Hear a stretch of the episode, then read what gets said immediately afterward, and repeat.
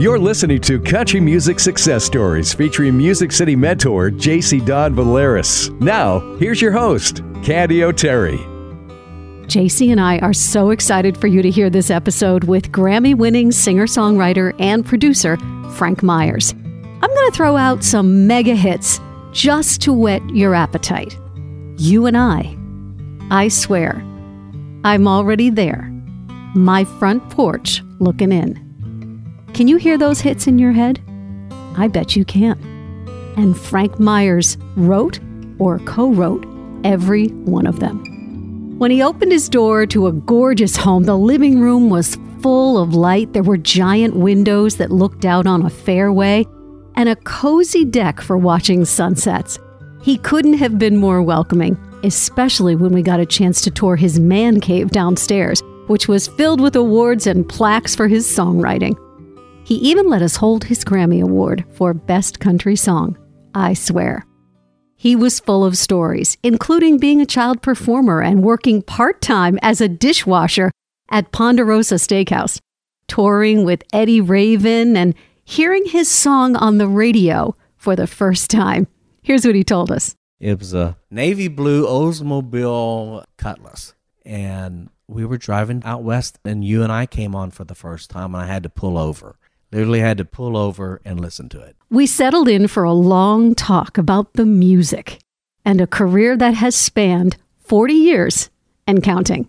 I came from a very musical family, and my brother played guitar, and it was just natural for me to learn. I started playing when I was 9, and of course we all sat around and played, and my uncles and everybody played. My aunts sang, and you know, my dad... It was like a whole family experience. Well, my dad came from a family of 11. So, and how many for you and your family? I have two brothers and 11 two sisters. To 5, okay. And then from 11 to 5 to 2, because I have two boys, and I have a daughter too in Ohio. When you were growing up, what was life like in your house? There was a lot of music. There was a lot of parties. There was a lot of card playing. I was athletic. I played baseball and football. But when I was 12, my dad's kidneys went out, and he actually found out that he had chronic nephritis, and he became the first person on kidney dialysis in Dayton, Ohio. Wow. And he was on dialysis for like 16 or 18 years. We actually had a kidney machine in the house for a while, but that's scary for a kid. It was just too much for my mom to handle. So really scary for a kid, too. Oh, your dad taught you how to play the guitar. Tell me about your first guitar. My first guitar was a Zimgar. What? Zimgar. I sat with a record player, and I would put 45s on and learn how to play songs like that. What were the songs that you were listening to when you were growing up? I mean, I grew up in a great music era and time, because I remember when I was in first grade, watching the Beatles on the Ed Sullivan show. You know, I have to tell you, Frank, that every person that we sit down with who is of the age that you're talking about says, changed my life. Oh, yeah. Ed Sullivan, watching the Beatles changed my life. Well, not just the Beatles, but Elvis, the Rolling Stones. I mean, you name it, the British invasion that we had back then. I mean, there was so much music happening. And, you know, I was never really an Elvis fan. You know, I watched his movies. Mom watched them, and I would watch him and all that, and I liked him and all of that. And I thought it was cool that he always got the girl. But when I saw him in 1972, UD Arena, man, when he came on with that 2001 Space Odyssey theme and everything, and everybody went nuts. Larger than life, right? Right then, I became a huge Elvis fan. You're 14 years old. And you get the opportunity to be on a big TV show. Mm-hmm. What was the name of it? Tell us all about it. The show was called Porter Wagner with Stars of Young Country. And I sang, you don't know what I sang, do you? No, please tell me. Country Roads. Take Me Home? Yeah, Take Me Home. John Denver. Yeah. How'd you do? How'd you feel? Were you terrified? Well, I don't remember if I was terrified or not. I'm sure I was a little nervous, but by that time I had done lots of shows. I would open up for people like Porter and Dolly, George and Tammy, Buck Owens, different ones that came to a place called Memorial Hall in Dayton, Ohio. So I was the cute little 11-year-old that they would let come out and sing a song. Did that come naturally for you? It did, just because of growing up with it. They had a contest called Star Trail up there. They had it at the fairgrounds in Dayton, and it was a monthly thing. And each month you'd go, and if you won, you had to win 3 times to become a Star Trail star. So I remember the very first time I did that, I was really scared. When you start out as a child, this has been your life as you can remember it forever.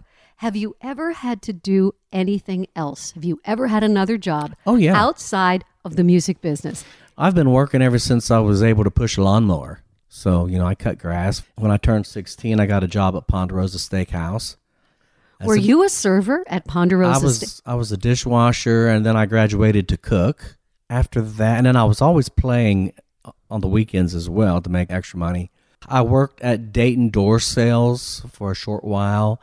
And I worked at pest control company for a short while. Well, now all of those jobs were just short-term deals that gave me extra money to keep playing music until I was able to play all the time. There's a guy named Eddie Raven who has been a huge part of your success story. Yes, he has. You started playing guitar for him when you were about 23 years old, somewhere 24. In there.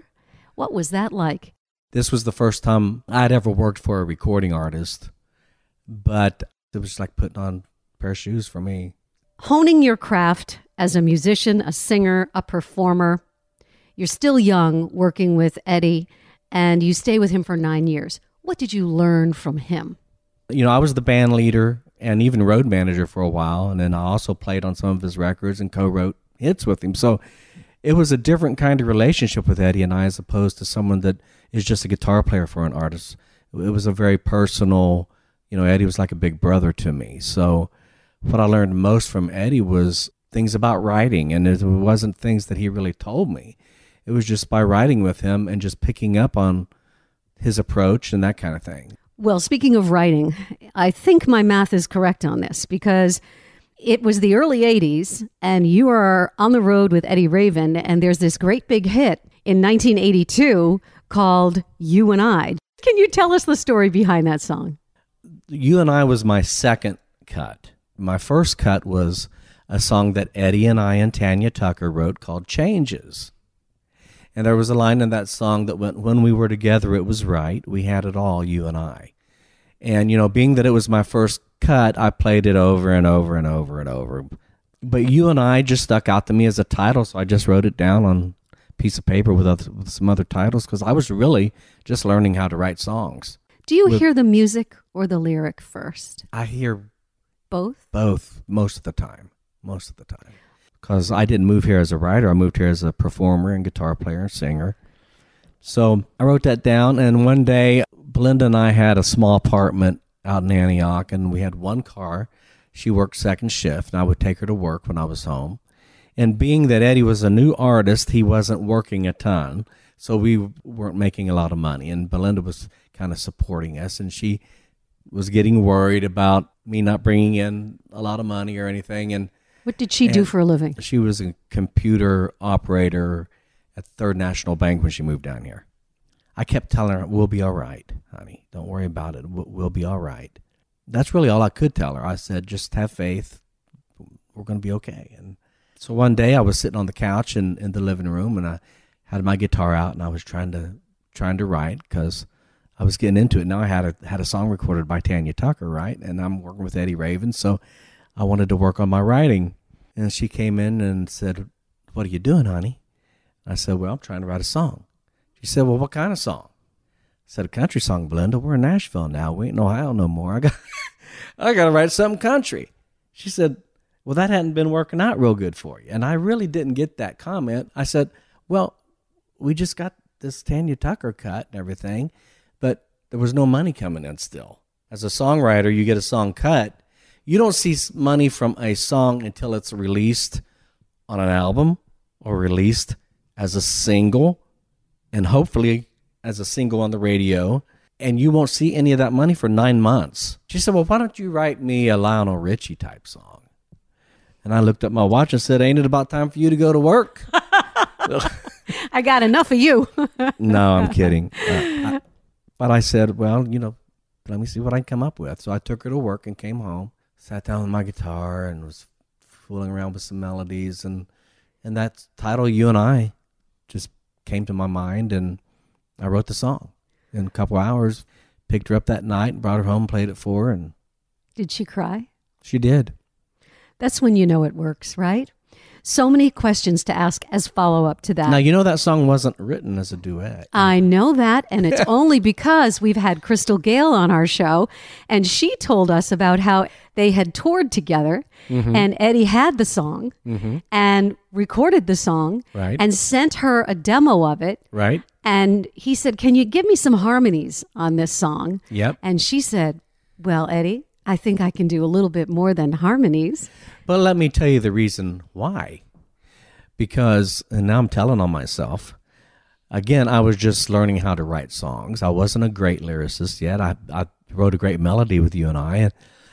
But David Malloy, who produced Eddie Rabbitt and also wrote a bunch of Eddie Rabbitt hits, he said, Frank, we love the song. He said, we thought it was short, so we took the first verse and copied it over to make another verse, and we took the original second verse and made it the third verse. So could you write another verse? And I said, okay, sure. So I sat down, I wrote three options for him, and he hated every one of them. So when Crystal came in to sing the harmonies, all she had was the song with The Way It Is Now. So she had worked at home on it, and she started doing those answers in the second verse. And David said, brilliant, that's it. That's how we'll do it. We're going to do it just like that, you know. And that's how a song that wasn't written as a duet became a duet. Just you and I. Just you and I. We can trust each other.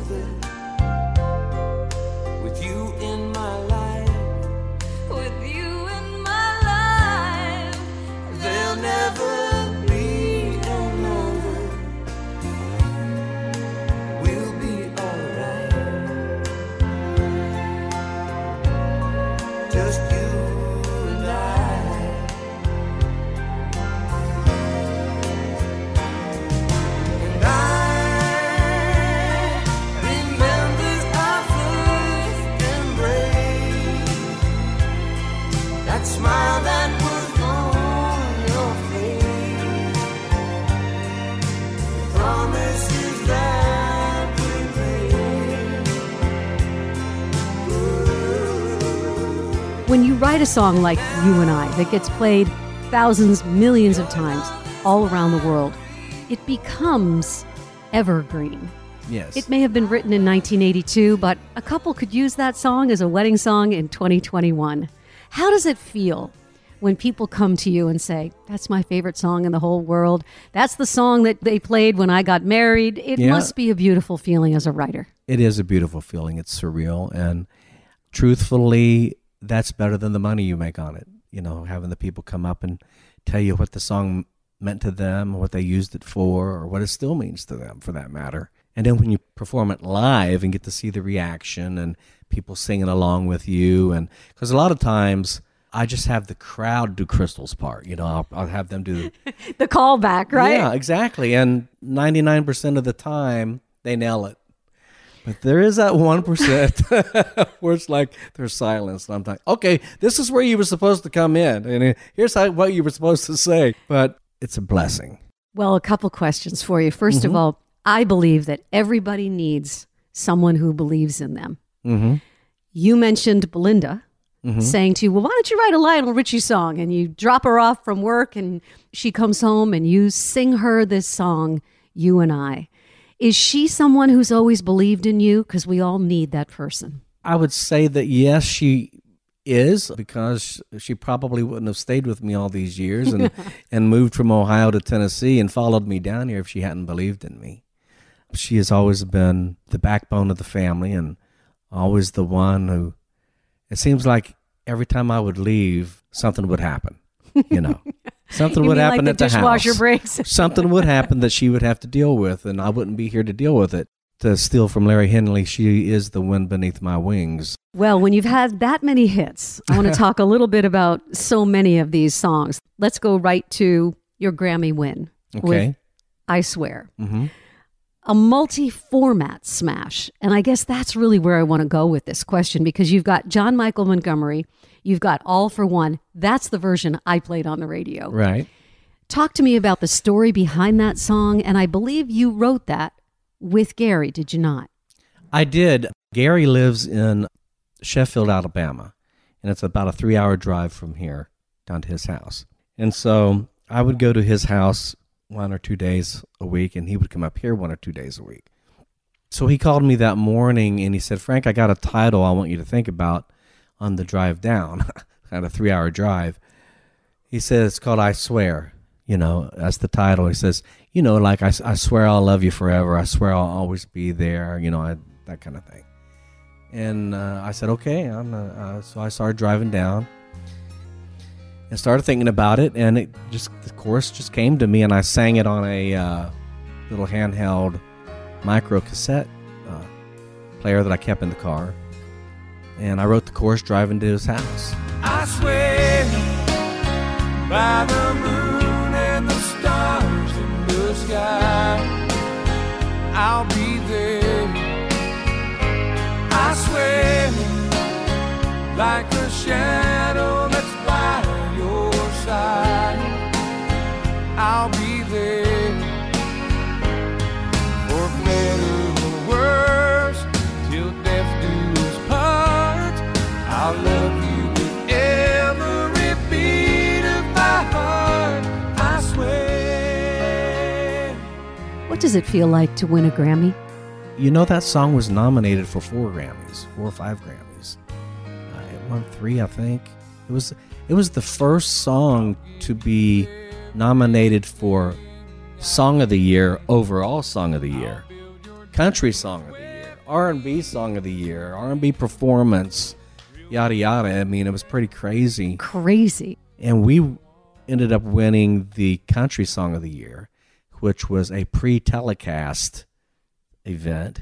There was so much going on so many cool things going on back then that everything kind of ran together for me. It was almost like we didn't really enjoy it as much as we should have, because it was happening so fast. The song was so huge. It was like you couldn't get away from that song. It was like the only award it didn't win was the CMA Song of the Year, and Chattahoochee won that. When you are a co-writer on a song and you win the Grammy Award, do they give one to each of you, or yes, do you have to share it? Oh, no.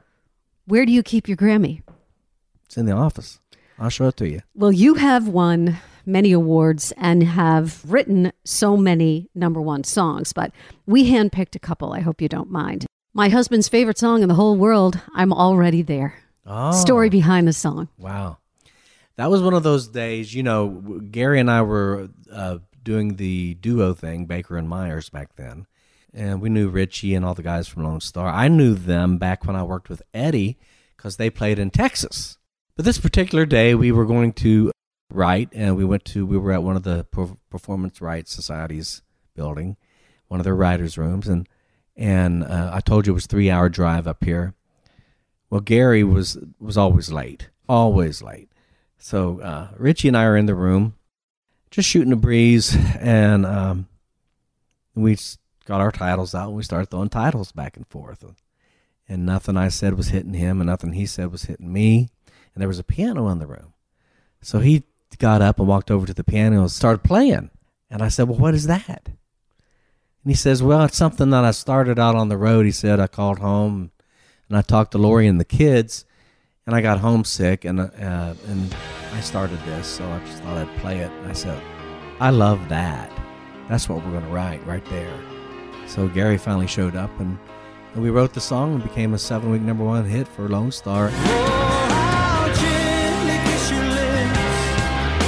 You lift my fingertips, so turn out the light and close your eyes.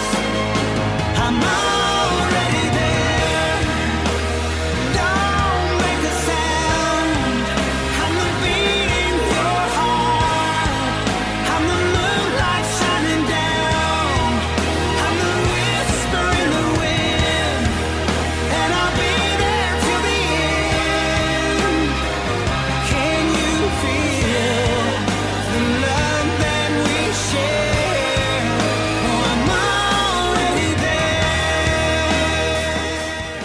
And then the coolest thing happened. The military adopted the song. And they did a military version of it, a video. They actually did an AC version of it. It was played on AC radio as well. And we have notebooks about 2 inches thick of emails from military families. And, of course, when we wrote it, it was just for us because we traveled on the road all the time. For so anybody who's away from the people that they love. And I'll tell you a little story. During CRS, Country Radio Week here in town, RCA always did this thing on the General Jackson where they would take the radio guys out and they would have their artists come up and sing little showcases, their singles that were coming out, that kind of thing. Well, when Lone Star did it and performed I'm Already There, it almost emptied the room. People going out and calling home. Wow. Okay. Let's go to my front porch looking in. Yeah. Richie used to live out in Gordonsville.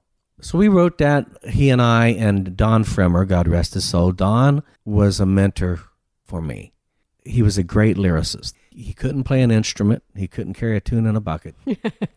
But he could write a great lyric. Mm. And I really learned more from him about writing lyrics than anybody else. And I just loved him to death. We were such great friends, and he loved kids. Just such a great guy.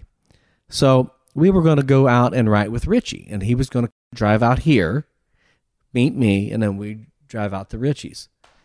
So Richie calls me that morning and says, Frank, man, I hate to do this, but, you know, we're going to need to reschedule because there's a hole in the fence and the horses got out, and I got to deal with all of that. And it just sounded kind of funny, what he was telling me.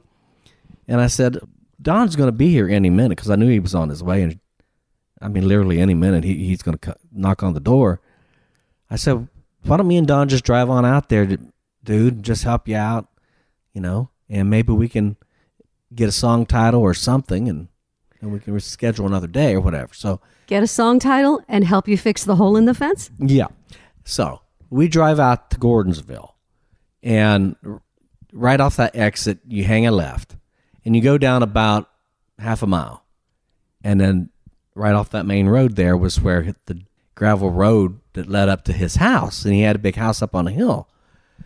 Well, when we got there, there wasn't no fence at all. But there was a post hole digger, and his dad was there, and his father-in-law was there, and some other people. And they were putting a fence up. So he was trying to give us the brush that morning. And I wasn't having it. So anyway, Don was so funny because, you know, he showed up in these shorts and this nice khaki shirt, and he wanted to go play golf. And so he ends up getting grease on his shirt and everything else that day. But at the end of the day, we're up on his wraparound porch, and we're overlooking this beautiful view. And I told Richie, oh, my gosh, this view is beautiful, man. There's got to be a song title off this front porch. And Don is looking through the big window at the kids playing inside, and he's laughing at the kids.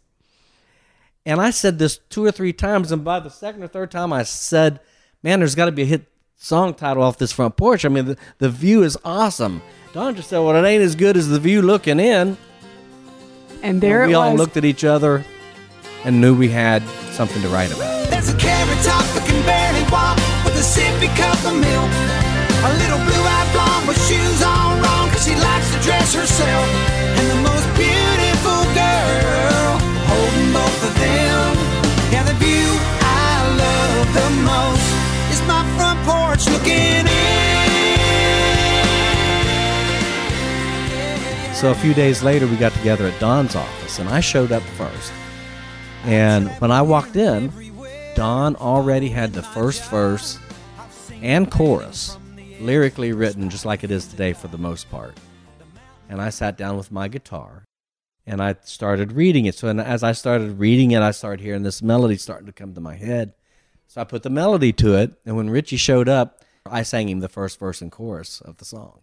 What a great story. What was Lone Star's experience? Have they ever shared with you how they felt when they recorded these two mega hits? We had been friends for a long time, so anytime you're an artist, you're always thankful for a number one record because you can raise your price when you get a #1 record, right?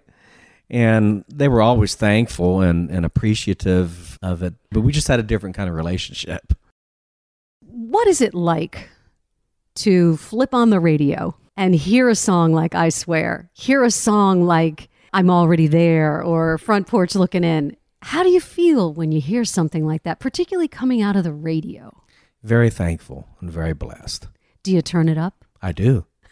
Roll the windows down, as we used to say. No, I do turn it up because I don't hear them as much as I used to, but they're still being played, which is a good thing. But it's very humbling, and like I say, I'm very thankful that I have songs like that that are going to be around after I'm gone. What do you wish you knew when you first got started in the entertainment business that you could pass along to someone listening to country music success stories? I've had hits for 4 decades, and that's pretty crazy when you think about it. But at some point, that comes to an end, and you have to be aware of that, and you have to prepare for that, and just be thankful for every day that you have. Be thankful for the success you're having and keep working hard. I had open heart surgery in 2018. I had my heart valve repaired. And from that point, I started just relaxing more and not chasing anything like I used to. So I'm not retired, but I guess you could say I'm kind of semi, but I'm still doing things as an artist myself, and I'm still going out and doing shows and stuff. I'm just doing different things now as opposed to going in every day and trying to write songs. Tell me about the very first time you ever heard one of your songs on the radio. Oh, that's easy. It was You and I. And I was driving. Actually, Belinda was with me in that same car that I took her to work in. It was a navy blue Oldsmobile Cutlass. And we were driving out west, and You and I came on for the first time, and I had to pull over. Literally had to pull over and listen to it. There's just something about hearing your song coming out of the radio that's a little bit different from any other experience, right? Oh, yeah. You know it's coming over the radio just with all the rest of the hit songs that are on the radio. What are you most proud of, Frank Myers, when you look at this incredible career that we've been talking about? And thanks again for having us here. You and I is probably the song because it has so much meaning behind it. It was written for my wife. I wrote it by myself. It was my first single. It was my first huge hit, crossover hit, and everything else. I'm just thankful that the Lord blessed my life with the ability to take the talent that he gave me and use it, hopefully, in a positive way that leaves behind, after I'm gone, a lot of good things that people can hold on to. And for blessing me with my wife and my family, the career, my home, being able to travel the world, so many blessings that's so easy to take for granted. That's what I'm thankful for. Final question. Yeah. Fill in the blank. The key to my success in country music has been the Lord. Because without the Lord, I would have never done anything without him. I wasn't smart enough. I mean, he had to give it to me. All of my biggest hits have always just came natural. And I know that it all came from him.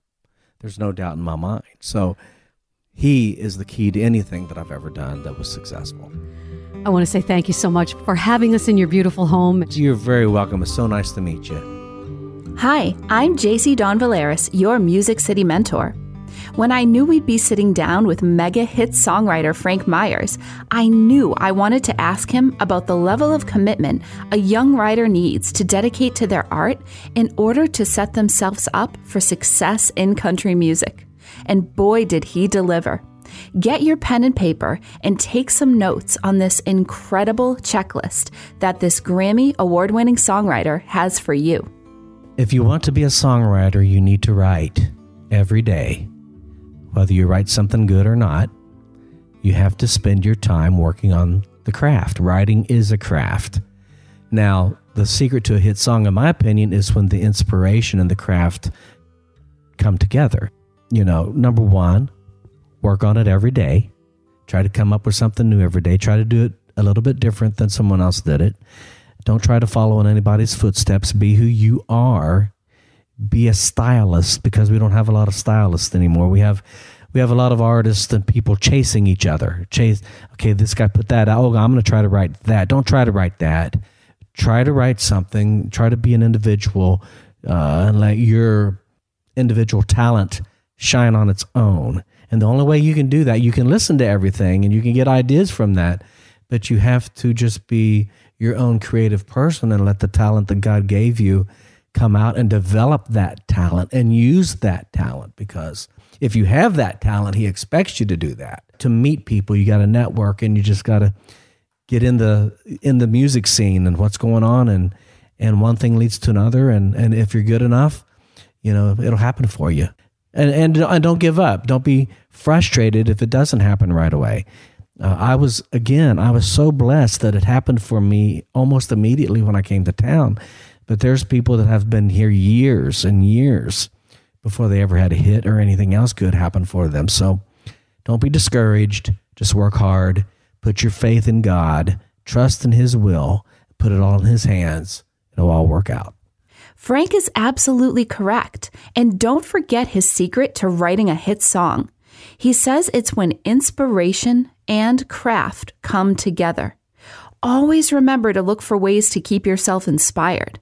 Whether it's reminding yourself what got you inspired in the very early days of your career, or listening to a writer whose work you currently admire. Find time in your day to do both, and with the right amount of preparation, opportunity, and luck, you'll be on your way to having a career like Frank's. More wisdom you can use from Music City mentor J.C. Don Valeris, inspired by Grammy-winning singer, songwriter, producer Frank Myers. If you liked Country Music Success Stories, please check out our website, follow our podcast, and please leave a review. Here's our social media handle, @Country Music Success Stories. Easy enough, right? We've got more legends to meet and stories to tell. This is Kandi Oteri saying thank you for listening to Country Music Success Stories, where the stars welcome us into their homes and tell us how they made it in Nashville.